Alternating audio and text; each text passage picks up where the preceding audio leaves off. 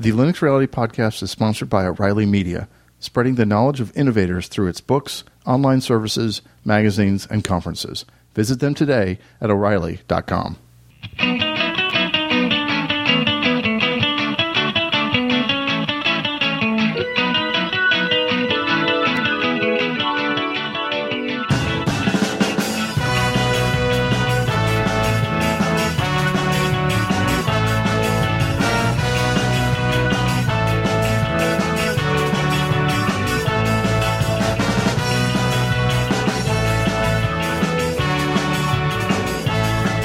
everybody. Welcome to Linux Reality. This is episode 89, and I'm your host, Chess Griffin. Uh, for those of you who are new or just joining us for the first time, welcome. And for those of you who've listened before, welcome back. Uh, thanks for listening. We've got a great episode this week. We've got an interview with uh, Paul Asadoorian and Larry Pesce, the two uh, co hosts of the Paul.com Security Weekly podcast, a fantastic security podcast, uh, easily one of the best, if not the best, security podcast out there. Uh, fantastic audio quality, great production. It's a I, mean, I can't recommend it enough if you're not listening to it already. Uh, so it's really cool stuff. I know we've been, you know, I've been wanting to talk about security for a while, and so I'm, I've, I was very pleased to have the opportunity to uh, talk to them. It's a very long interview, over an hour. Uh, so uh, I won't do any listener tips or feedback or anything this week. I'll get to the interview here in just one second, and then I'll just come back and say goodbye. But one thing I wanted to mention here up front, just one more little plug for uh, the the little 2007, you know, project donations drive that I mentioned uh, previously. Uh, the idea here is that you know, I'm just trying to encourage uh, Linux Reality listeners to you know make a small donation to any free or open source project uh, that they choose. You know, some piece of software that they use or project that they like. You know, an organization that they support, something like that uh, you know, in the spirit of holiday giving and all that, just you know, just wanted to kind of you know put that out there and see what we can do as a community, uh, you know, to show our support in a financial sense to these uh, you know folks who develop the software and, and who run these organizations that we that we use and that we enjoy and and, and all that kind of stuff. So. Uh, please do consider that. If you do make the donation, just let me know. Send me an email to linuxreality at gmail.com and I'll put it up on the page and, you know, get you the free CD or DVD if it's at least uh, $15. So uh, thanks for considering that. And let's get right to this great interview.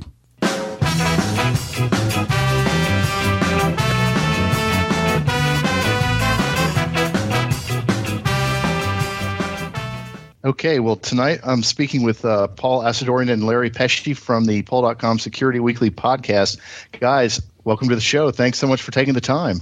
Thanks, Chess. Thanks for having us, Chess.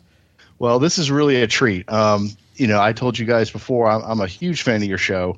And I know a lot of people are. A lot of my listeners, in fact, have you know prodded me to talk to you guys um, about security. And this is actually a topic that's come up quite a bit uh, for me, and it's something I've shied away from because you know I figure I'm I'm not really the right the the uh, right one to talk about. So I'm glad that that we were able to uh, finally connect here.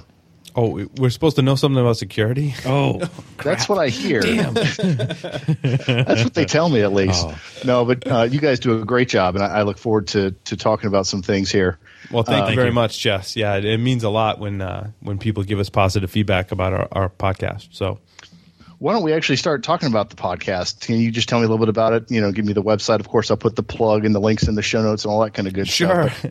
How long have you guys been going? Since um, let's see, October 2005, Larry and I yeah. both traveled to Los Angeles, which was originally a, a SANS security conference, which was supposed to be held in New Orleans. Yep. Katrina fixed that, though. Yeah. Oh, Katrina right, right, right. forced us to go to Los Angeles, and um, Larry and I both live here in Rhode Island um, and uh, work very, you know, actually, Larry works probably, you could throw a rock and hit where Larry works from my house, and um, got to know each other by going to SANS in um, Los Angeles. Now, I had done multiple presentations, uh, monthly presentations actually, as a part of my job to local systems administrator for a large university here in Rhode Island. So there was a group of about 20 people who would listen to me on a monthly basis. Mm-hmm. I was one of them. Yeah, Larry was actually one of them. And I- I would talk about the same things we talk about on Paul.com. I would talk about the latest vulnerabilities, the latest exploits, the latest things going on in security research. And I throw in fun things like Madonna's website getting hacked and, you know, the interesting things going on in computer security. And people really liked it. And it progressed to the point where I would actually stream it via live video um, to all the colleges and universities in Rhode Island. For whatever reason that kind of that kind of you know came to a halt and um, I wasn't able to do it anymore and I really missed it. And a, a coworker of mine that you'll hear referred to on our podcast as Duck Sauce um, he, he actually turned me on to you know I had bought a Mac and I had gotten an iPod and been getting into the whole podcasting thing and he's like you should do a podcast and I'm like, yeah, sounds like a good idea. I'm like, ah, I'm going to LA. I'm like, we'll record a podcast. How hard can it be? yeah, what is this really going to get us into? Right. You know, and and from my perspective, I was looking to take what Paul was doing that had sort of gone by the wayside and bring that into my organization. And when Paul said, "Hey, you know, I'm checking out this podcast thing," and I go, "Oh my god, let's do that." yeah. So Larry was totally on board. So I'm like, cool. I got I got people who are supporting me. I'm like, let's go record a podcast. So we went in the uh, the hotel in in uh, Los Angeles and we. Um, found a little spot to go record. You can still go listen to it. Episode one of Paul.com. We had um, Core Security actually bought us beer for our first, Yep. so they supported uh, us from episode one. Um, I remember that episode. That was pretty funny. yeah, it- it- you know, it, it's kind of it's kind of a fun little episode. We knew nothing about audio and podcasting, so that was evident as well. yeah, a- and we had gotten friendly with the people from SourceFire. Larry, you knew um, some people from SourceFire, Yep. And they hooked us up with Marty. And we had used Snort since we started our career, so Marty was like, you know, a god in our circles. And I'm like, oh my god, Marty Roesch, you know. And uh, we had some beers with him the night before, and you know, he agreed to do an interview. So that kind of got our start. We made it to the front page of the SANS Internet Storm Center, and from there, it's pretty much been like this wild raging machine that's just gone out of control and is like so far beyond larry and myself. Um, it's grown to um, some episodes um, in, in the past six months have, have gotten as many as 8000 downloads. And I, I never would have dreamed that something that larry and i did on a whim when we first like really became good friends in 2005 going to a SANS conference would be a show that 8,000 people are downloading every month. We never dreamed that it would grow to something that large. But, you know, that's how we got our start, and we kind of just you know, we took it from there. Um, it, I, I think it's a great mix of, of talent. Certainly, um, you know, Larry Why, thank you. and and Twitchy and Joe and the Mason and most recently Joel Esler and all the people we've interviewed have just had this infusion of talent into our show. Um, we've learned a great deal about, as we were talking Chess, um, you know, all of us were talking about how to uh, increase the production values of our show. Um, you know, we've learned a lot about audio production, how to make our show uh, sound good, and and really compete with the commercial radio that's going on there. And, and I think consistency played into that too. You know, we try never to miss an episode. We try always to make people fall behind a couple of episodes. I think is kind of our goal. And we notice that people, because we're putting out a show very consistently, will fall behind. Um, so I think the mix of, of you know talent, production qualities.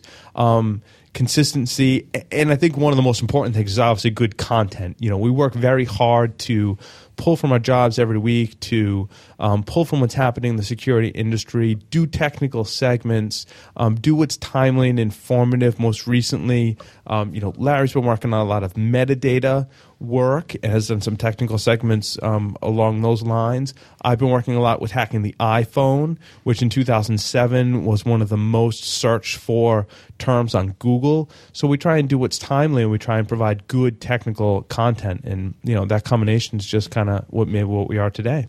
Yeah, well, I, I think what's really cool is is um, and you already said this, but you know, a lot of people seems to me listen to security now. It's obviously one of the big TWiT podcasts and It all, is. but um, and I listen to it as well. But your show, what I really like about your show, and the reason why I like yours so much more is because it is so technical and because you kind of go through the news. I mean, I'm not in security, uh, but I just I find it fascinating, and I, I, think it's so cool to hear you guys talk about this story and that story, and kind of really you know drill down into the details. And you know, for for the layperson to listen, I think you know there's a lot there to be you know to be learned.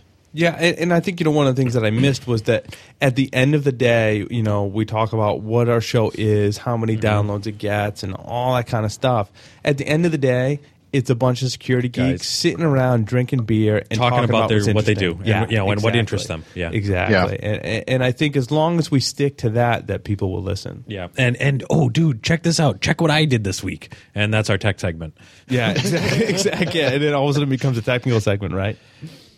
That's cool. That's how did you guys get started in security? I mean, what you know, going back, uh, you know, before the podcast, you know, how long have you guys been in this industry? What right, got yeah. you started? Yeah, so Paul, let me uh, start with that one. Um, it was actually kind of funny. Uh, our organization that uh, I was working for at the time uh, did not have a security function. Um, quite honestly, they had some security issues come up, and I was the one that was most in the know. Um, sh- only because shortly before that, with you know six or eight months or so, um, I had my first cable modem.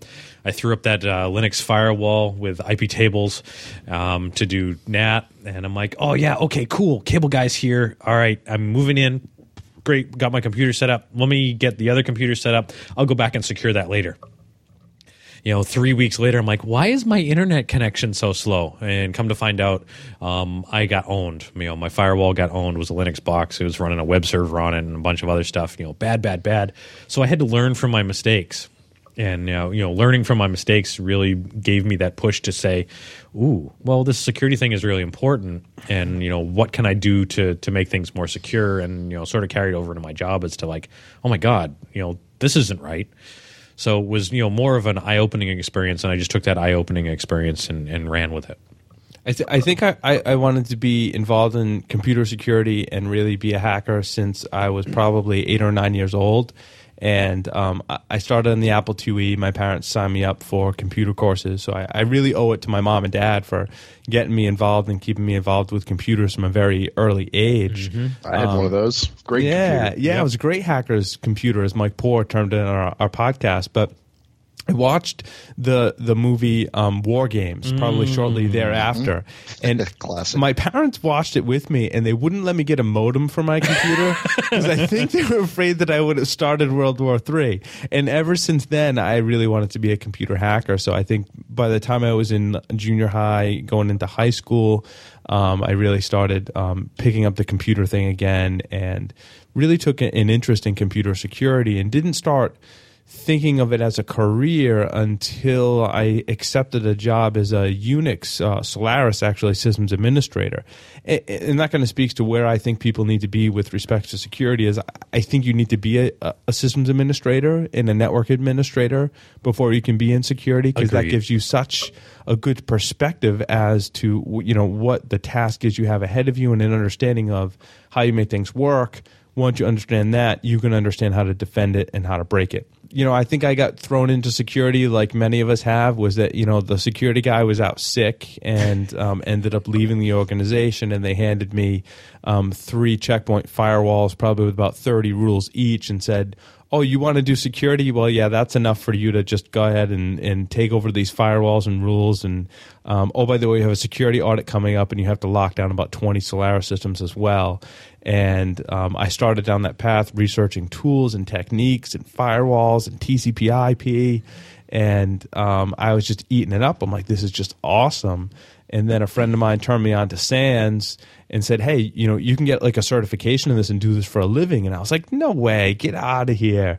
Uh, so I went to New Orleans for my first SANS conference, um, and I took the intrusion detection track with Marty Roesch, uh, Judy, uh, and Steven and um, it was kind of history from there. I ended up getting gold on my on my uh, intrusion detection certification, and that was it. I was hooked. I was doing security um, for the you know the rest of my career.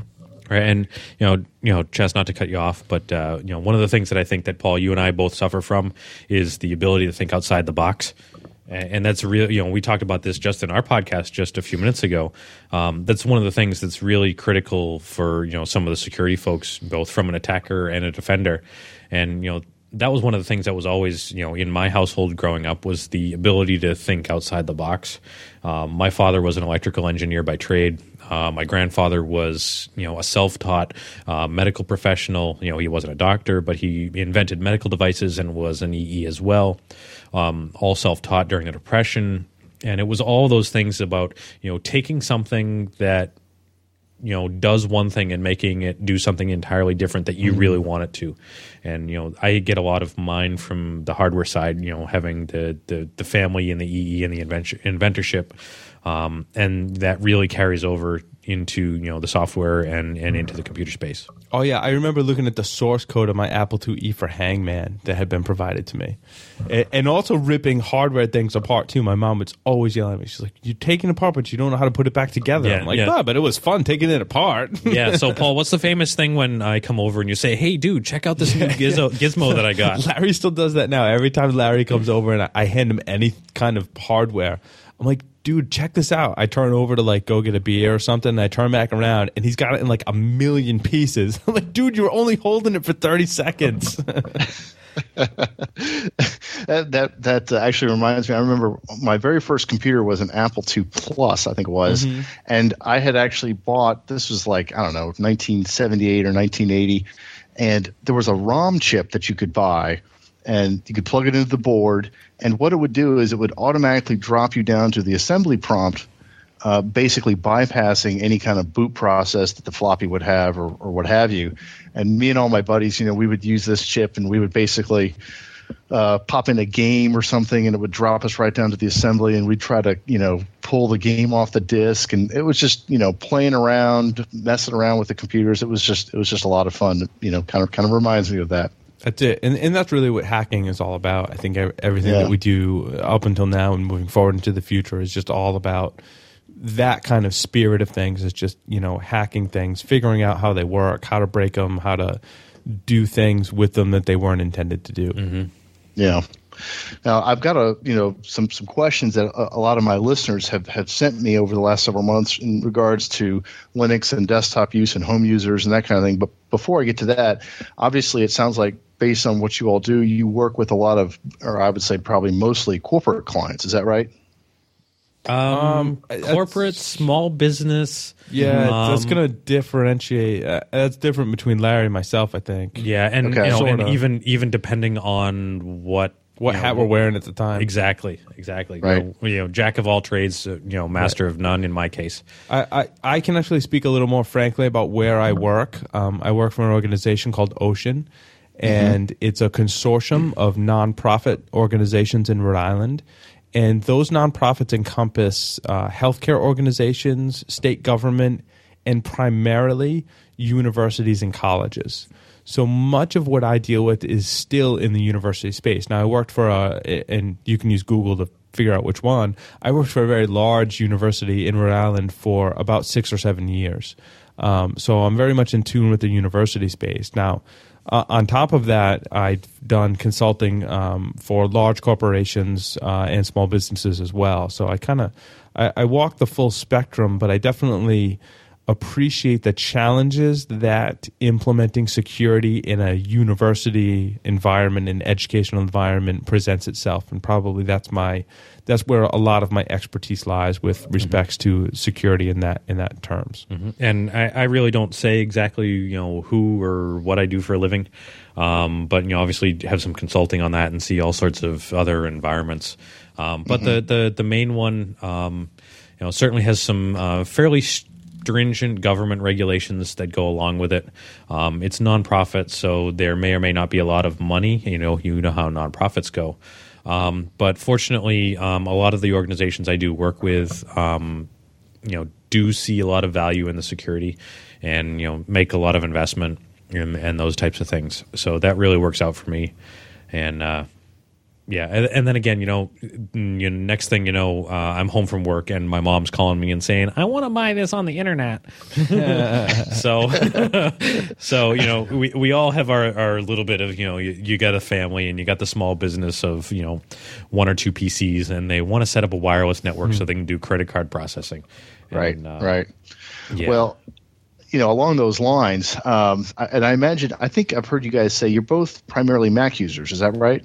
That's correct. Uh, Yep. I'm okay. I'm a fairly recent Mac convert, um, so yeah, I'm a Mac user now. Okay. I, okay. I I've been probably for two plus years now. I'm probably eight months, and I still have a um, a closet full of Windows and Linux boxes at home. Well, you can I, I you can probably appreciate this first question. I guess you probably get this being Mac users. You know, running into folks who are switching to Mac from Windows. One thing I've run into quite a bit is is new Linux users who are coming from Windows who are so used to, um, you know, running antivirus or McAfee or Norton or um, you know what you know Spybot search and destroy and you know stuff like that.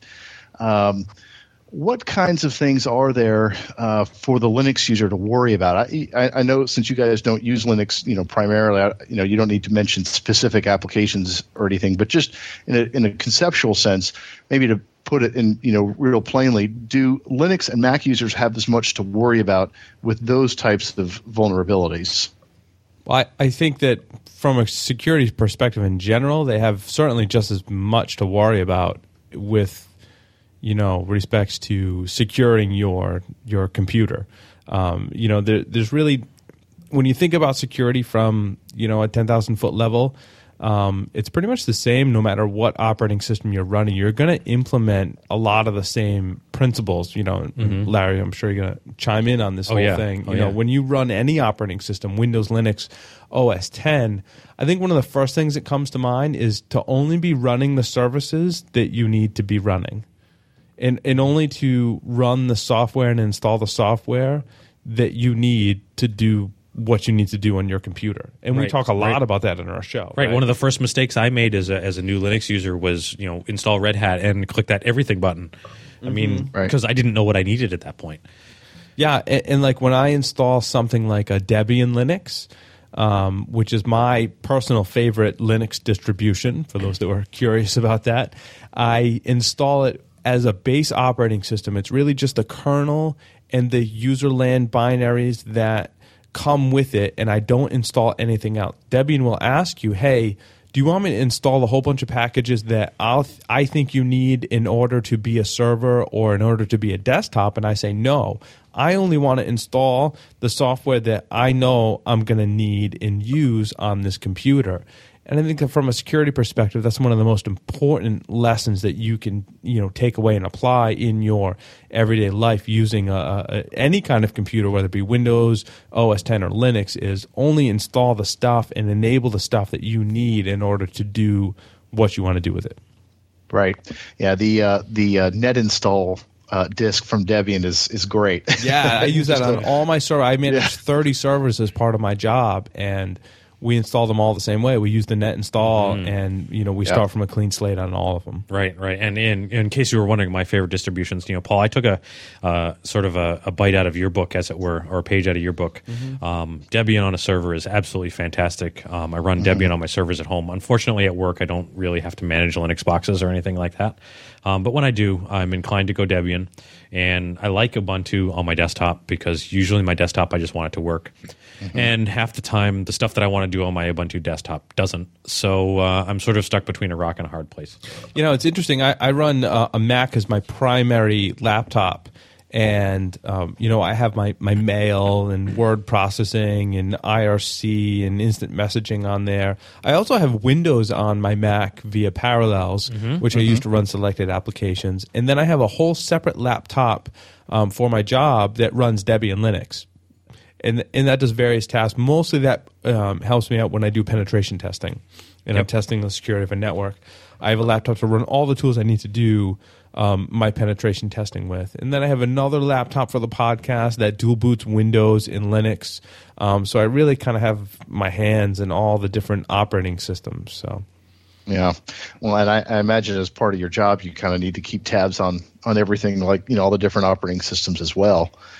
I, I, imagine also that in addition to some of the points you were just making about you know just kind of being aware of the operating system and only in, you know installing uh, needed services and things like that, you know even taking a step further out, you know, maybe a physical step further out, there's still you know obviously a need to have a you know NAT router and, and you know things like that. If you're going to have a wireless network WPA and things like that that I imagine would apply across any kind of operating system as well. Isn't that right? You, you got it right on. You know and and you know don't necessarily fall back on that NAT router because uh, certainly you can you can open ports on that NAT router. Um, really something that can do uh, stateful uh, packet inspection and reassemble all that good stuff um, is really something you want to do. Not all of the consumer devices will do it. Uh, certainly may be suitable for your mom and dad and shut down all those ports. Um, but you know, for someone who's a little bit more of a techie, you know, if you can afford it, you know, go with a, a low end NetScreen, go with a, a an older PIX, um, mm. something along those lines. Uh, I know Netgear does make some uh, SPI stateful packet inspection devices. I have one at home. It's one of the Gamer Fuel uh, powered um, routers. That that's what I'm using at home, mostly because again, you know, what's that saying about you know the cobbler's kids have the worst shoes?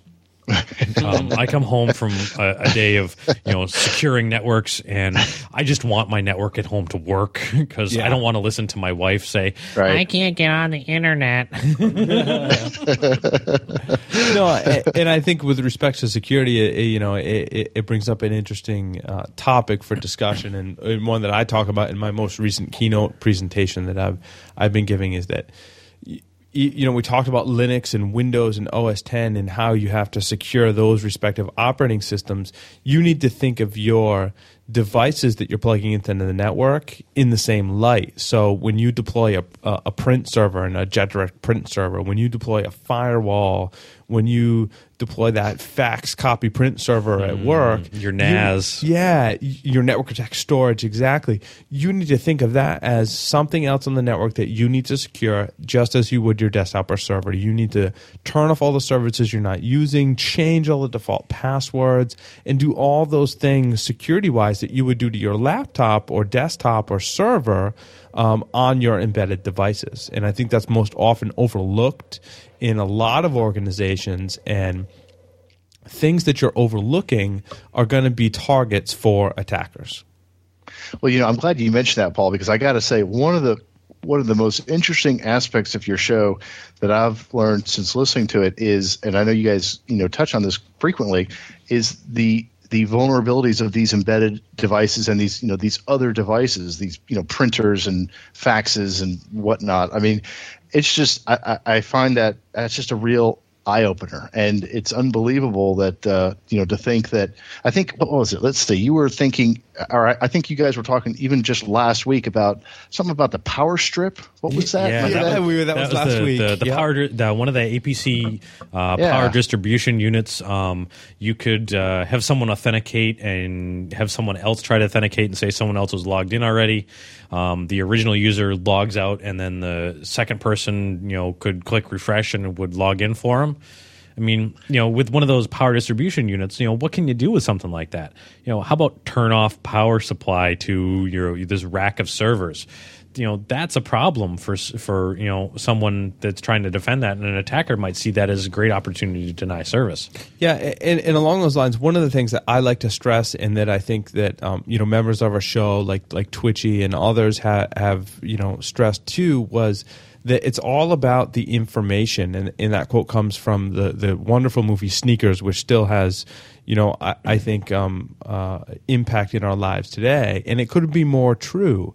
And that if I can get into something like a power distribution unit and I can steal information such as your SNMP string, maybe you use that same SNMP string to query your routers and switches. Uh-huh. So now I have access credentials that I stole from a power distribution unit uh, that I can use on your routers and switches. And oh, by the way, I can query your routers and switches, and using that query string, dump all the information from them, including the password to maybe your router.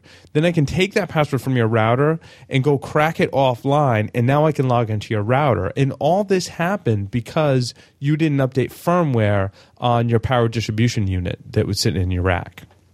Yeah, yeah. Well, I just think that kind of stuff is really amazing, and it's it's cool to hear, uh, but it's it's kind of scary too. Uh, it's, yeah, because how do you? Just, it's how, not just kind of scary; it's really scary. Yeah, because now to allocate resources to um, keep tabs on the firmware updates for your power distribution unit, and then to apply them. Because what if you have to power down all your servers to apply firmware updates to your power distribution unit, which may be working perfectly fine, and you know the old uh, saying, "If it's not broke, don't fix it." Um, you know that can be a really hard thing for organizations to go through all of their devices that may be running critical infrastructure and apply the latest firmware updates when you know the perceived risk may not be all that great. And i think a lot of our time is spent convincing people that um, there is risk in these devices and that you need to pay attention to it. You know, speaking of these types of devices, I, I, know you guys do a lot of hacking on the the Linksys uh, wireless router. Yay! Thank you for um, the plug. yeah, got, yeah. And I know you guys have a book out and everything. I've actually got two of these devices. Um, I love them, and I love all the different firmware that's out there. Can you guys talk a little bit about the device and the different firmwares, and maybe what you know what you all uh, spend most of your time working with? I think it's OpenWrt, isn't it? it yeah, is. yeah. We originally wanted to um, write an article yeah, this is, is, funny. Is how it all started. Now, I, I, you know, Larry and I both were always interested in embedded devices and um, the security of them and mm-hmm. upgrading firmware on them and the different kinds of firmware. Yep. And again, taking a device and subverting it to your own, you know, particular whims. Yeah, hacking it basically, you know, hacking in the truest sense of the word. And um, so we started to write an article, and then we said, "Wow, we have way too much content for an article." Um, this should be a book. And lo and behold, someone actually agreed to publish a book. and that book is called Linksys Ultimate WRT54G Hacking by Syngress Publishing. By Syngress Publishing. And um, link will be in the show notes. Yeah, it, it's really, you know, the chronicles of Larry and myself and how we were able to um, evaluate all the options out there that you really had for your Linksys WRT54G devices. And, you know, there are several out there that are um, hackable. The different kinds of operating systems or firmware you can put on them and what that enables you to do. And I think it's a really good. Um, topic for discussion and, good exercise for people for a lot of reasons. You know, number one, you can take a really cheap device and make it do all kinds of fun and interesting things. You know, Larry has hacks in there about how to turn it into a PBX. Um, there are hacks in there how to turn it into a wireless sniffer. You can use it for VPN. Mm-hmm. You can do. You, you can use it for uh, a wireless media streamer. Yeah, there's yeah. You can bridge devices on your network. There's all kinds of usages for that that um, a lot are security uh, focused. A lot are just usability wise, really cool things you can do for you know a fifty nine dollar router. Mm-hmm, mm-hmm. Um, and and sort of to that, um, even that you know I've had some some folks contact me and say, hey, I'm really interested in you know taking one of these routers and implementing it um, for for some stuff. You know, how do I do this? And you know, one of them may be, you know, I want to add a serial port to it, so I can you know tell that to this box and issue commands to a device that's attached via a serial port. Oh well, you, you know, if you think about that, you're picking up the sixty dollar router, and you, you do these mods to it, and it doesn't cost you a lot of money to do these mods. It's just a little bit of time, and if you think about what that really is, it becomes a single port terminal server and mm-hmm. you know you pay six hundred to thousand dollars for a single port terminal server, and yeah. this is you know a sixty to hundred dollar device. You know, and not only that, you know, Larry's got a great presentation that he talks about taking these small embedded devices and hiding them in people's networks and using them as a covert channel to mm-hmm. access the resources inside an organization's network. Right, and not only hiding them in devices, but hiding them in a device so that they have very little idea as to, you know, the device, the host device has not changed um, significantly, so that it appears to be normal. Right. You know, like you take a printer and you stuff an access point in it. And, you know, That's amazing. That? Never would have thought of that. yeah, and, you know, and, and, to kind of speak towards the book, we we do have some model devices that I think we both recommend for um, for hacking. Um, I've got an InformIT article coming out informit.com inform yeah informit.com coming out in mid-december that talks about the various models and firmware that are recommended that you you know you should read. And then you know if you get the book you'll you'll kind of have some insight into as to what we're recommending. But i think as far as wrt54g model the one that we use throughout the book is a wrt54gl mm-hmm. um, and or uh, wrt sl54gs it's the one with the usb port. Right. So the gl is just like your standard wrt54j g not j g um, the one that's um, you know purple and black with the two antennas that you see all over the place place. Um, they're very ubiquitous. And the L stands for Linux, and it allows you to hack the router. And Linksys or Cisco puts them out just so that people can hack them. It's based on the WRT54G version 4 series router, mm-hmm. and you can buy them on Newegg, uh, Amazon, Newegg, Newegg, Amazon, wherever. I like to buy mine from Newegg. Uh, we ordered a whole bunch from from there. Um, they're about fifty nine dollars. Sometimes you can find them on special, and for sixty bucks, you get this device that you can hack and and pretty much do with what you want, um, and do all the projects that we talk about in the book. A lot of the projects in the book. Um, especially like that the adding the extra flash memory or the MMC card hack mm-hmm. uh, were were designed for other model routers. We made sure that every hack in the book, uh, just about you can use the WRT54GL to do. Correct. So that that's a great model router to get. Yep, and yeah, one thing I wanted to you know just to sort of bring back to your listeners is to you know why are you guys talking about this stuff on the Linux Reality podcast? Um, ultimately, especially with the WRT54GL and the WRT SL54GS and some other model hardware that we're, we have worked with, um, under the covers, under that nice little web interface that your mom and dad pop up, it's a Linux kernel. Yep. and um, you know Linux-based device, and specifically the WRT54GL that you're allowed to replace your your firmware with. Um, our favorite, OpenWrt, is a Linux kernel. Yep. And you know, it's a it's BusyBox, which is all of your essential userland binaries in one binary. So you've got this little teeny Linux system. It's interesting. BusyBox was actually formed, uh, which you'll find on many different embedded devices. So it, it, takes the concept of, you know, you have your LS, you have the cat binary, you may have grep and awk, and these are binaries that you would expect to go on any Linux system. Well, the Debian project um, created an installation CD, and they took the source code from all those binaries and they combined it into this one package. Um, and I don't know if it was called BusyBox back then, but they trimmed it all down so that it would be really have a leave a really small footprint. Embedded developers then took that project and created BusyBox so that when you only have two megabytes of storage on an embedded device that you can take all those wonderful Linux Unix binaries such as ls, grep, awk, cat, all the tools you'd expect, all the tools you'd expect, and they trimmed them down and called it BusyBox, and that's much of the foundation for embedded Linux, or in this case, OpenWrt is really an instantiation of embedded Linux that's made to run on these kind of devices. So you, uh, devices, so you certainly get um, you know much of the functionality that you'd get in a standard Linux box, except on the small little $59 device. Yeah, it's really cool stuff. And I know that project, uh, um, it, it, th- that's the one that, you know, the, uh, the uh, Software Freedom Law Center is actually behind the BusyBox guys because so many, so many companies are using that project and using that software that they're starting to find some companies that are not – you know, complying with the GPL and all that kind of stuff. Uh, it just goes to show you how popular that that project is. The um, the Linux, uh, I think it's from a company called TimeSys, TimeSys.com.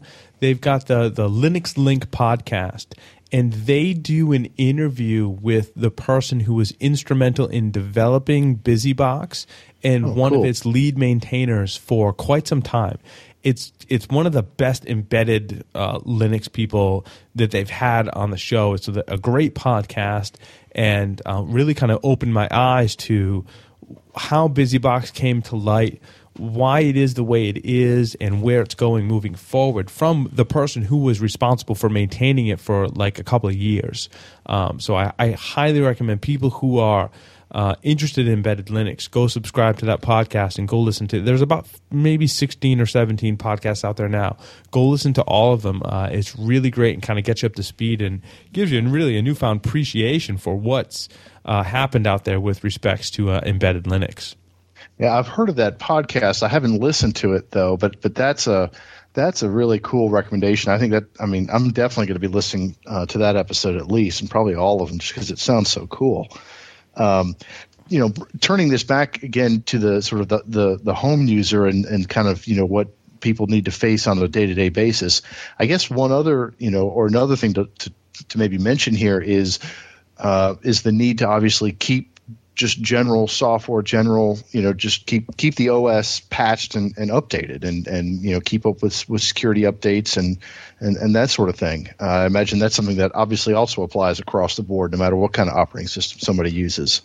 Definitely, and you know, and to even add on top of that, you know, you're going to install all of this third-party software on on top of your operating system. You really need to make sure that you're maintaining your your software on top of the operating system as well. I mean, what you know, what happens when there's, you know, we're using Skype to do this podcast. What happens when there's a vulnerability, a remote vulnerability in Skype? Um, you really want to make sure that Skype is up to date and that you're checking for updates for that. You've got your automatic updates turned on or checking for all of your applications as well. And then, of course, there's going to be those applications that, yeah, guess what? We won't automatically check for updates. So you're going to want to you know make sure that the stuff that you're using regularly and before you use it go and check that there's updates available.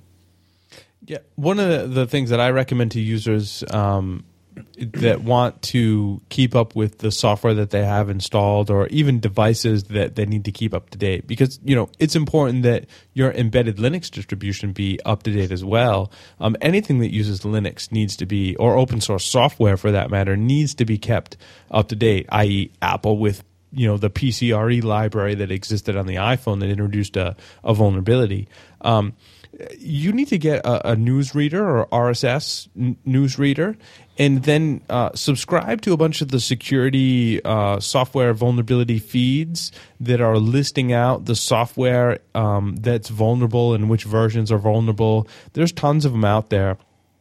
And then you need to create a search filter in your news reader that's going to search for all the different software that you use. So, like, I have one set up that anytime there's a vulnerability in Firefox, uh, Thunderbird, um, my IRC client, which is um, uh, Colloquy, um, you know office for os 10 or you know the software that i really rely on to get my information create my proposals you know do my email. If there's ever a vulnerability in that software i have one place where i can go to on a daily basis and check and say hey are there any updates for this software available? and read about them and go take care of that first.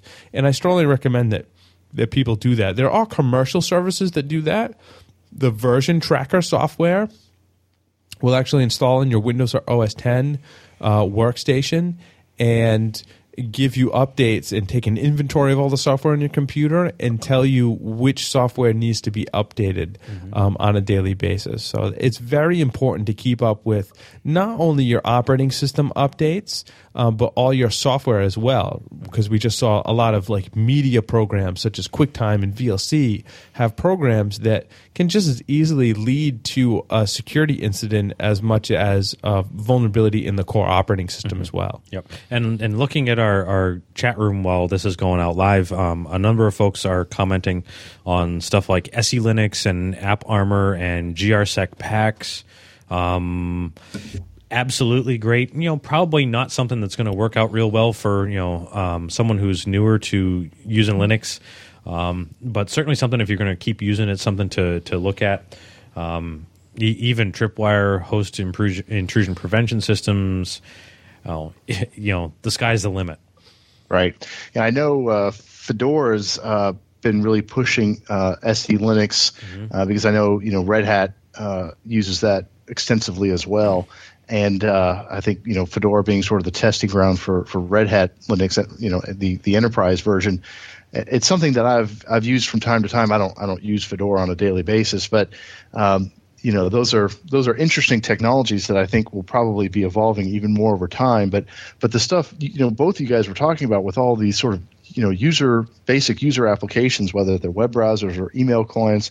Again, that's something that I've that I've really learned a lot from from listening to your show is just how just how vulnerable some of this stuff is. And, and you know going to normal websites it doesn't even have to be you know websites that are sort of at the rough edges of the of the internet. Yeah MySpace. straightforward mm. you know yeah straightforward websites with with any kind of uh, some kind of browser or, or you know client side scripting vulnerability. It's and, and it sounds like those are the kinds of things that, that we all need to worry about as well.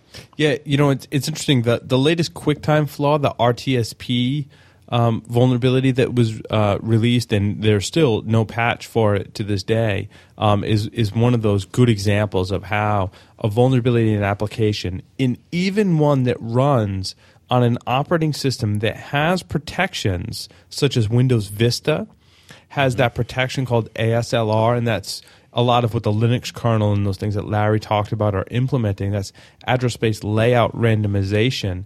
It makes it very difficult, in layman's terms, for an attacker to execute a buffer overflow or exploit software. And those protections exist in Vista. However, Apple produced QuickTime, which users installed on Vista, but the version of QuickTime that Apple produced doesn't take advantage of those operating system features. So that's ex- a really scary example of where you can be running Vista for the enhanced security, for example, um, and be running a vulnerable application like QuickTime, but that leaves yourself exposed to all of those threats out there because the software that you installed after the fact doesn't use the operating system's security mechanisms. Um, so I, I think that being aware and paying attention to client security is really important, even if your operating system is super secure. Now, Linux implements a lot of that um, differently, and I think that open source developers are a little more proactive in taking advantage of a lot of the latest security features. Um, but users need to be aware that you know, maybe just because their operating system has these extra protections, that it's up to the software developer to actually implement them to provide the user with that extra protection. Mm-hmm, mm-hmm. Yeah, it really is kind of scary just how much of a vector the you know the the web browser mm. is. It, it, almost seems like you know uh, five years ago when we had all these worms and and and things going on uh, you know around the internet. I mean, I'm sure that there are still going to be things like that, but it, but it really seems like it's it's targeting the individual user, whether it's phishing scams or or what have you. It's really kind of scary. yeah, and I think you know a lot of that is user education. Um, certainly, there are attacks that even user education isn't isn't going to solve. Um, but you know that's why we always recommend that people have a defense in depth strategy and you know you need to not only educate your users make sure on the latest versions of software implement some kind of antivirus mm-hmm. system. Mm-hmm. Have a firewall. Know, have a firewall, intrusion detection, intrusion prevention. Um, that's why we have all those layers. Is it really we're just trying to make it more difficult for attackers to compromise our systems and in the end that's really all you can do there's always going to be a way in i think that you know one of the things that certainly i've learned and, and larry's learned in the past couple of years of doing our podcast is there's always a vulnerability out there. There's always some new exploit um, methodology, even if it's not just taking advantage of a software vulnerability. There's always some new method of man in the middle attack, social engineering mm-hmm. technique. There, yeah, there is no um, patch for human stupidity. Yeah, taking advantage of some protocol that you know isn't a software vulnerability, but you know, like the WPAD vulnerability um, in Windows, which is just taking advantage of the functionality of the way Windows works, there's always going to be some way in for an attacker. And that really the only thing we can truly do is build enough layers of defense um, against our information that, you know, we're protected. Yeah, well, that's that's really great advice, and and it's you know it's something that you know I mean I like to think of myself as being you know fairly uh, up on on you know uh, things related to security and stuff, but you know there's there's I think there's stuff that all of us can do. I mean, I don't run any kind of software firewalls on any of my machines. I mean, I'm obviously behind a NAT router and all this kind of, you know, I've got, you know, I use WPA on my on my wireless network and stuff. But I just, know, especially since I mean everything at home is all Linux. I don't have any Windows machines. I've got one Mac, but um, I mean I've been using Linux for years now, and I just, you know, I just I just don't bother. But you know, it's it's probably something that couldn't hurt. Well, I, I think in Linux, it, you know, it, it's a good idea to configure an IP tables firewall, and especially if you're on a laptop environment, you're going to take that laptop and you're going to go to an open wireless network somewhere in a coffee shop, mm-hmm. and you want to make sure that you have a properly configured firewall, and I, I, that speaks volumes to your security on any platform, OS 10, Windows, or Linux, um, in an open Wi-Fi environment. Now, on the Windows side, it's interesting when you install a software firewall, um, it's very easily subverted. Do you uh, want to allow? Yes. No. Yeah, it's one of those things we like to talk about on the podcast. Um, that that kind of it, it makes us very excited. It's called DLL injection, and that's how people are getting around the Windows firewall. So, for example, like Zone Alarm, you install that on your system, and um, when you start up Internet Explorer for the first time, um, your Zone Alarm firewall asked you, "Hey, do you want to allow Internet Explorer to connect to the internet?" And you go, "Well, yeah, yeah, I got to browse the internet." So it allows Internet Explorer out. Then you somehow contract some kind of malware, and that could be browsing to the New York Times website, and you load a banner ad that loads some malicious software. It latches on to Internet Explorer and uses its permissions in the Zone Alarm firewall via a mechanism called DLL injection to actually communicate out, create a covert channel, talk to your attacker, download all your stored passwords in Internet Explorer, which may include your bank website, your uh, financial website within your own corporation, whatever the case may be. Mm-hmm. Oh, and by the way, subvert your f- software firewall into uh, accepting all these connections silently. Exactly. So, and not only that, software firewalls in Windows have their own vulnerabilities, and a lot of malware will either try to kill your software firewalls or exploit vulnerabilities in your software firewall to gain access to your workstation. So now a method that you're using to protect your laptop is being used against you and exposing you to more threats. And you know, even in a Linux environment, IP tables could be the same way. There could be a vulnerability in IP tables that exposes um, some kind of vulnerability to a potential attacker. Um, so you have to be very careful as to which software you're implementing on on your system. Um, I think it's more appropriate to say that for the Windows world, um, I think on, on Linux, implementing IP tables is, is certainly much safer. Um, as part of your kernel, I think as long as you're keeping up with kernel updates, that um, you know you're you're you're much safer there. Um, but on the Windows world, I, I don't recommend that people run a software firewall that's like a third party add on. I say run what comes with your operating system. So I think in Linux, you know, that certainly equates to IP mm-hmm. tables. Oh, yeah. Um, in Windows, that equates to the firewall that, that's built in, which of course doesn't have the ability to block outgoing traffic. And I don't even want to get started on the OS 10 firewall. we, don't yeah. have, we don't have time running this podcast. I don't think we have time on any podcast. well, I think that yeah, that's those are some really interesting points, and I, I, agree. I mean, I would think you know, and IP tables is obviously kind of difficult to configure manually. There are some good websites, and I'll put some some links in the show notes to where you can. Uh, it'll it's basically a you know almost like a PHP script that will generate you know mm-hmm. it, uh, it will generate an IP tables script. It's just a you know something you can do on, online and just download the text file, the script that it generates. But there's also nice uh, GUI front ends to IP tables like Firestarter and, and some others in Linux.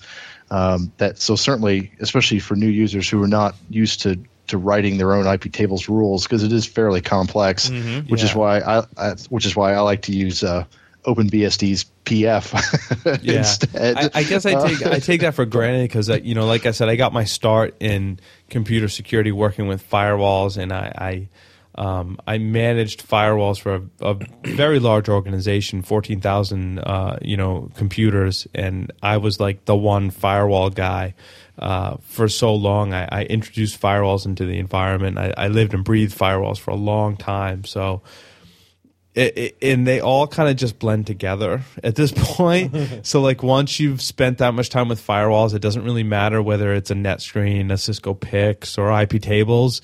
It all the concepts are the same. So um, it's just a matter, I, you know, it's just a matter for, of figuring out the syntax. Yeah, and that's for people right. that want to make it their living. And you know, Chess, you're absolutely right. I think the average user, you're going to want to find that add-on that kind of helps you write all those firewall rules because um, for someone who isn't exposed to it as m- much as I was, that even more than I really even want to admit, um, uh, you know, they need that that extra help, and um, I think there's a lot of tools for Linux that uh, allow you to do that and uh, do that uh, uh, effectively, and, and, you should use them and not, you know, it might break things, but the beauty of a firewall is that if it breaks something and it drops traffic that it's not supposed to, it's going to log it, and you should be able to go in and review those logs and, and come up with a good rule set uh, for your environment, and um, you know that that can really that can do some good uh, in your line of defense against attackers. Certainly. Right, and and certainly if you're going down the Linux route,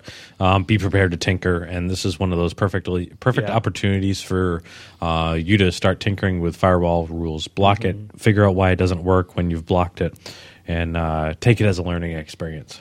Yeah, and you know, you really haven't earned your stripes as a firewall um, administrator or someone who configures firewall rules till you've cut off the branch that you're standing on. And so when you're SSH remotely into your Linux machine and you're making firewall changes and all of a sudden you can't get there because you cut off the branch you're standing on, you know, that's when you've really earned your stripe. You need to do that at least once or twice. I think Maybe before you truly times. understand what's you know uh, what what's happening there. Yeah, yeah, yeah. I think I've done that. I did that with PF one time. So. yep, yep. It happens. It happens. What you know? Speaking of firewalls and, and thinking back to routers and stuff, have you guys played around with, or what? What are your thoughts on some of these uh, Linux distributions and and you know FreeBSD distributions like uh, uh, you know m0n0wall and pfSense and SmoothWall and ClarkConnect and IPCOP, those kind of things. What you know, are, what, do you recommend folks play around with those things and possibly use those as their you know first line of of, of defense uh, in their home network? I, I think that it, it, it's a good introduction, mm-hmm. and I, I'd like to see people get started with those distributions, but move to a model where they are managing the rules themselves. Yeah, exactly. Yeah, and, and absolutely, certainly get those those types of things to get the concepts of the firewalls down, get configured, uh, get familiar with configuring PF and or IP tables.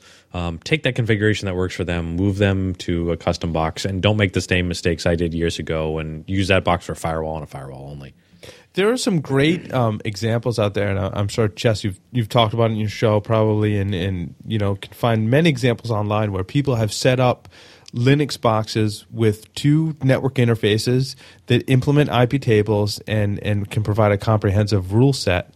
Um, you know, I, I think that if you know Juniper or NetScreen didn't give me a, a, really expensive firewall, that that's the firewall solution that I would mm-hmm. that I would implement. Mm-hmm. You know, I'm lucky that the the the vendor that I'm really comfortable with um, provided me with um, a, a, firewall. But I, I would certainly fall back to a you know a Linux or or BSD firewall if if I didn't have that. And you can you can get some serious throughput through that firewall and have a lot of things that you can do in addition to what an out of the box firewall is going to provide. Like if you can run, you know, set up a Linux firewall, get it all working, and then implement something like Snort, an intrusion detection system, right on your firewall. Mm-hmm. That's a really, really powerful thing.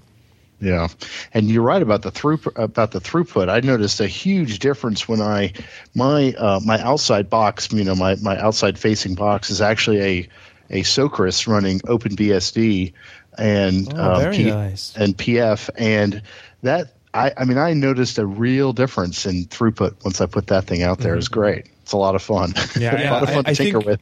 I think one of the advantages that the Soekris embedded devices have. Um, I, think that's a great project. Um, you know, they're, they're not that expensive, but it gives you an x86 or, or Linux mm-hmm. native environment mm-hmm where you yep. don't have to cross compile yeah, things and you can I play agree. with Linux. And yeah. you know, one of the things that we struggled with when we wrote our book and started playing with OpenWrt was that it was a different processor sure. architecture. Mm-hmm. So, like is it MacBook, an ARM? Um, it's a MIPS actually. Okay, okay. Yeah. So like MacBooks and most you know, all Windows computers for the most part are all x86 or Intel instruction sets when you start getting into all these embedded devices, you're going to encounter a totally different CPU or processor. And that means that you have to take your software and you have to recompile it. And we call that cross compiling when I go on my x86 Linux box and I compile things for MIPS. a MIPS architecture yep. or an ARM architecture. And that's one of the challenges that we ran into is we wanted some software to run on our MIPS architecture, and we'd have to do a lot of cross compiling. Now, OpenWrt makes that fantastically easy. I think it's one of the best build environments out there with, with the new version. Absolutely. Yeah, the new version with Kamikaze. Kamikaze. Yeah, it's really easy to recompile software and, and cross compile it. And we did that, and you know we have our website set up where people can download our our work and see how we did that. Mm-hmm. Um, is awesome because you don't have to go through all that trouble. You can take whatever's out there for Linux on x86 and apply that to your embedded device, and that's a hugely powerful thing. But so. you know, but regardless, back on the firewall tangent, if you're using PF or IP tables, you know those configurations will work regardless of which device you're working on, as long mm-hmm. as you have your interfaces specified correctly. So right. you can take an IP tables a rule set that works on your um, your your Mac or your OpenWrt device and put it on your uh, your Soekris box. Right. Well, I know we've been talking a long time. This is just such cool stuff. I really, got, I mean, I could talk for hours. we could talk all we. night. So we. I mean, we have enough let beer. Me, let me ask you one other thing. Um, you know, speaking of of you know some of the tools that you guys have used, and you've touched on a couple.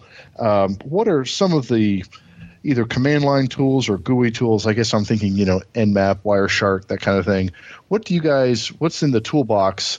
Um, that maybe even a home user can use, uh, uh, or a, a, home Linux user can use, I guess, to test the network and play around and, and you know learn learn a little bit about how all this stuff works. Mm-hmm, mm-hmm. You know, cer- certainly I'll throw out uh, Nmap, Nessus, uh, Kismet for some some wireless stuff. Mm. Um, yeah, those are those are some of the really big ones. Uh, Wireshark, uh, don't forget the uh, Wireshark book from Syngress. I got to add another plug in there. I did a chapter in that book as well.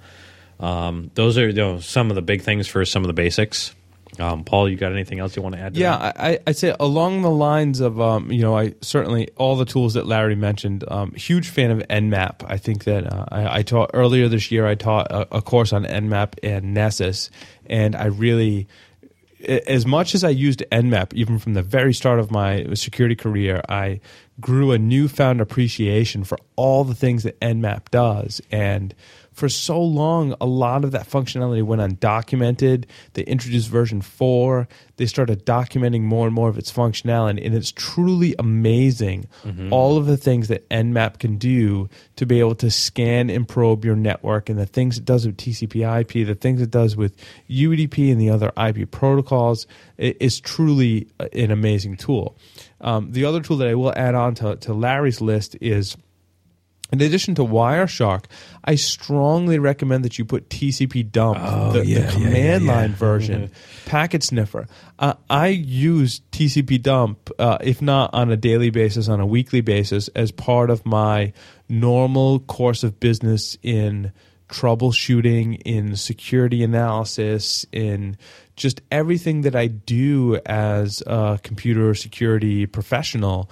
Um, I'm using TCP dump and it, it, really behooves all of our, our Linux uh, um, users, whether you know you're just getting started in Linux or have been using uh, Linux or Unix for 20 years, you need to be familiar with TCP dump. I, you know, I, I've solved problems from troubleshooting my own little home networks or just being curious to solving huge network bandwidth utilization problems for really really large organizations just by using uh, you know one command and that's tcp dump. So I, I think that's probably my number one recommendation for um, a, a, tool to use uh, on linux.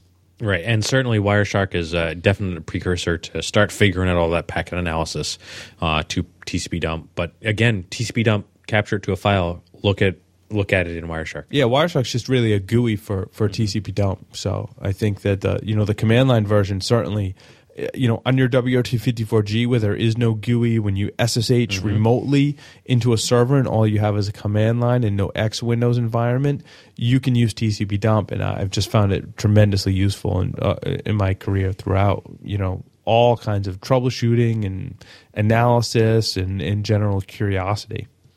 Here, here, TCP dump. What how um, what do you use? Uh, what switches do you use with uh, Nmap to kind of get a big picture view, or what would you recommend if someone's getting started with Nmap to use that to kind of you know get a picture of the of the network? Sure, I, would say that the first recommendation um, is get permission.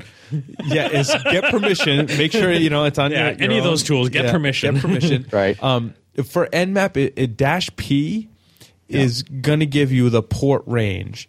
And Nmap has kind of like a default list of ports that if you don't specify dash P, it'll scan for. Mm-hmm. I always, whether I'm scanning for TCP or UDP, I like to scan for all 65,536 even ports, you know, zero through um, 65535. Um, all the TC, valid TCP and UDP ports because you never know, especially, you know, nowadays you don't know what port a service is going to be listening on. So if you're you're attempting to, to probe a host and see what ports it has open, you want to make sure you're hitting all the ports. So I always do dash P one through sixty five five three five um, is probably my top recommendation to make sure yeah. that in every nmap command you run, you do that. Now it's going to take longer to scan your host because you're scanning for all the ports, but certainly that, that's one of my top recommendations. Mm-hmm. And, and, and so sort of that to Paul. I don't know the command line options off the top of my head, and you probably will. How about um, operating system identification? Yeah, uh, dash capital, capital O. Capital O. Yeah. Um, how about service identification? Uh, that's dash lowercase s capital V. Okay. So for example, one of those things that you just mentioned, Paul, was that, you know, running things, you know, to, to sort of avoid stuff, um, SSH attacks happen all the time on port 22. So you set your SSH daemon to run on port 822. Um, Nmap finds 822 open. It says by the default, um, you know, the default configuration that 822 is port you know, is for this service that's registered okay, well, now it's going to take a look at the traffic and say, oh, well, it's not really that. It's really SSH running on port 22. So that's yeah. why, you know, service fingerprinting can be helpful. Yeah, service fingerprinting actually sends like a little tickler to, like in Larry's example, port Ooh. 822, and, um, and tries to figure out what service is listening on that port. Um, so uh, I typically do a dash lowercase s, capital S, which just sends a SYN packet to every port, which says is your port open or not? Mm-hmm. And then I see what comes back to me. So if it comes back to me and says, "Hey, I scanned this host. I you know I sent a you know are you listening on this port packet or a SYN packet to all sixty five thousand five hundred thirty five ports, and only this one port eight twenty two came back, and I looked at port eight twenty two or eight two two two in my you know local database and it says it's some like weird like DECnet thing or something. Mm. I don't know what it, whatever it says it is, and I'm like, well, that doesn't make sense. So I'll run this the same scan. I'll use dash lowercase s capital V, and I'll use a dash p eight two two two, which tells me only scan that one port and then it'll send all the service identification packets to that port. And then it'll come back and says hey what's listening on this port? I think it's ssh um, so that's a really powerful mechanism for determining what's running on a remote host. Right. And, and, and to Paul's credit, uh, Paul's got some great notes in our, our wiki for the podcast. Um, so go to pauldotcom.com forward slash wiki. And right there, there's a listing for his uh, Nmap and Nessus course notes. Uh, he's got a lot of great links for uh, both using Nmap and Nessus for some security stuff, including permission slips and getting permission. Yeah, and you know, make sure you go to insecure.org and read the current Nmap documentation thoroughly if you're really truly interested in Nmap. I think when I when I was teaching the course and and putting it together, I spent a lot of time reading the documentation from Fyodor um, on Nmap and you know the whole Nmap team and what they put together. It, it's really fascinating all the things that Nmap can do, and they do a good job of documenting it. Well, that's great. That's really really helpful, and because Nmap is something I mean I, you know I play around with. I use it from time to time, but I haven't taken the time to to really learn it. And those switches you mentioned, that's exactly what I was about to ask you. In fact, you must have been reading my, my mind because I was wondering about the service identification if you're going to scan all the ports. So could you combine all of that into I guess it would be like dash small s, big S, capital P, and then V? I mean, you know, I mean to to do Well, a yeah, no. it- so dash lowercase s, you can only choose one. Yep.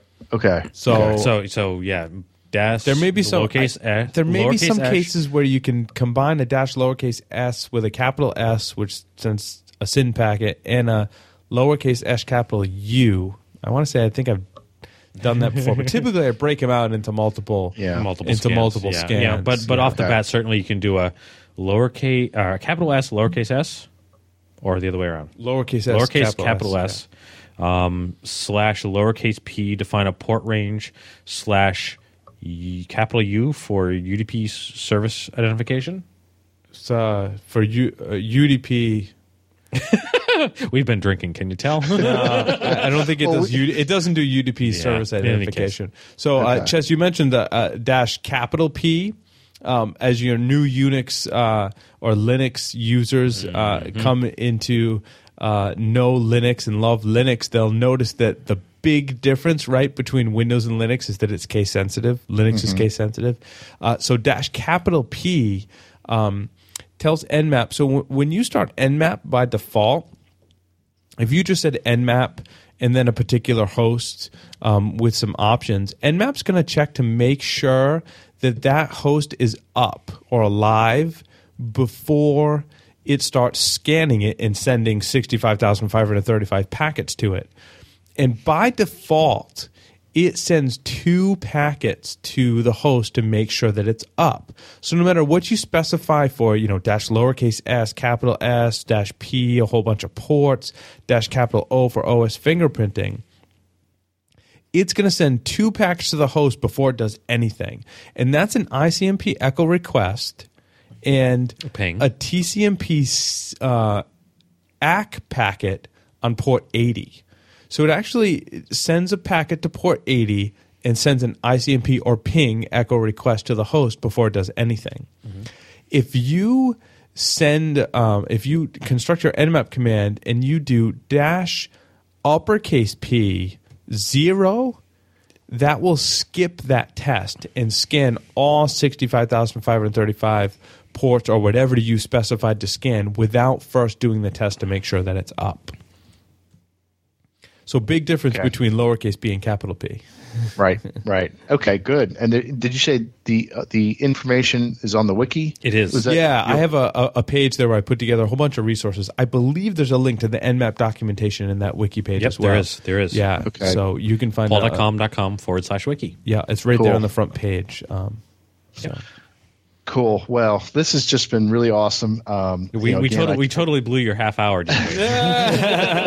Yeah, I can, you know, I just find this stuff really, really neat. And uh, uh, what, where can someone, or you know, where would you all recommend people go? I guess you know, obviously your sites, and you know, I, I want you all to mention both your sites. And and but can you talk about SANS? You know, if someone wants to maybe learn a little bit more about security, uh, whether it's someone who's just thinking about starting out and you don't need to you know you don't need to g- go into everything but i mean just just what are your sort of you know uh, basic tips on someone who's interested in security and and you know things along these lines Well, you know, of course, there's always uh, pauldotcom.com. That's P A U L D O T C O M dot com. and shameless plug. Yeah. um, the website for the our book, just to get that out of the way too, um, is uh, WRT54GHacks.com. Yep. and I'd say for someone starting out um, that wants to learn more, certainly the site, if I had to pick one that really helped me out the most, I'd um, I'd certainly securityfocus.com comes to mind as a really good one to get started with. And, and I would certainly say, you know, you know, given the SANS tie for us, uh, SANS.org forward slash RR, Yeah. which is the SANS reading room, which is all the papers for all those folks that have done the uh, the certifications for their gold level. Yep. Um, great stuff there. Lots of research. Um, Yeah, also um, isc.sans.org is the Internet Storm Center. Um, our most recent episode that we recorded just before this interview was um, we had one of the SANS Internet Storm Center handlers, Joel Esler, on on the show. And um, you can find their website with the latest uh, trends and what's happening with uh, you know computer security on a global level And Um, daily. yeah, and daily at isc.sans.org. That's Internet Storm Center, uh, isc.sans.org. Are SANS conferences open to everybody or Yep, absolutely. Yep. Okay. Yeah, you can um, you can attend a SANS conference if you go to the the SANS.org website. You'll see a listing of um, you know U.S. or international training, whatever wherever you might be. You can uh, get SANS training uh, locally through programs where local people teach SANS courses. For those in uh, you know the Rhode Island, Mass area, um, you know Larry, myself, uh, and uh, one or two other people teach them locally here in Rhode Island. Um, there's also um, the at home and on demand uh, programs. So you can um, basically go online and l- read the slides and listen to a pre recorded teaching of the class, and that's on demand you can use the at home program, and that's an audio only interactive uh, offering of the course. So, for example, Ed Skoudis will come on um, uh, like four hours a week at a regular uh, time, and you can uh, listen to him live and interact with him via a, uh, a chat program uh, and receive the training that way. Um, like I said, you can go to a SANS conference. You can do a self study and you know do all the studying on your own. You can couple your self study with a local mentor program and meet uh, for a few hours a week for like six weeks and uh, have a, a, local mentor in your area lead your study and answer your questions. Uh, so there's all kinds of ways you can get uh, SANS training. Or certainly my start into computer security, I had a you know a fantastic experience with SANS, and I've been very intimately uh, involved with SANS uh, for quite some time. And I have a SANS course right now. It's called Security 535. Uh, it's suffering from a, a name change right now. Uh, it focuses on em- embedded device hacking. So I encourage people to to go sign up for, for my class. I do have a, a keynote that I have put together for SANS uh, called "Things That Go Bump in the Network: Embedded Device Security." very cool. So Very cool stuff. Very cool stuff. Well, guys, is there anything you know that I didn't mention that I, maybe I didn't ask you or that I should have asked you that that you know I should I should ask you now before we wrap up? Uh, Larry wears women's underwear on Tuesdays. Hey, hey. The Only on Tuesdays. The sad part is it's your women's underwear, and you're wearing it on Monday. uh, oh, At least wait a today's minute. not Tuesday. yeah, That's right. That's right. Yeah, it's Thursday. It's, It's getting Thursday. kind of We have a whole totally new theme for Thursdays. oh boy, yeah. Uh, you had to get that in solid. I did, I Yeah, did. That's all right. That's all right. I'm used to it. Well, guys, thanks again so much. I really appreciate it. Um, I, I highly recommend folks listen to your podcast, and I'll put the, all the links in the show notes and everything. And this has been a lot of fun. So, thank you very much for taking the time. Thank you. Thank you very much, Chess.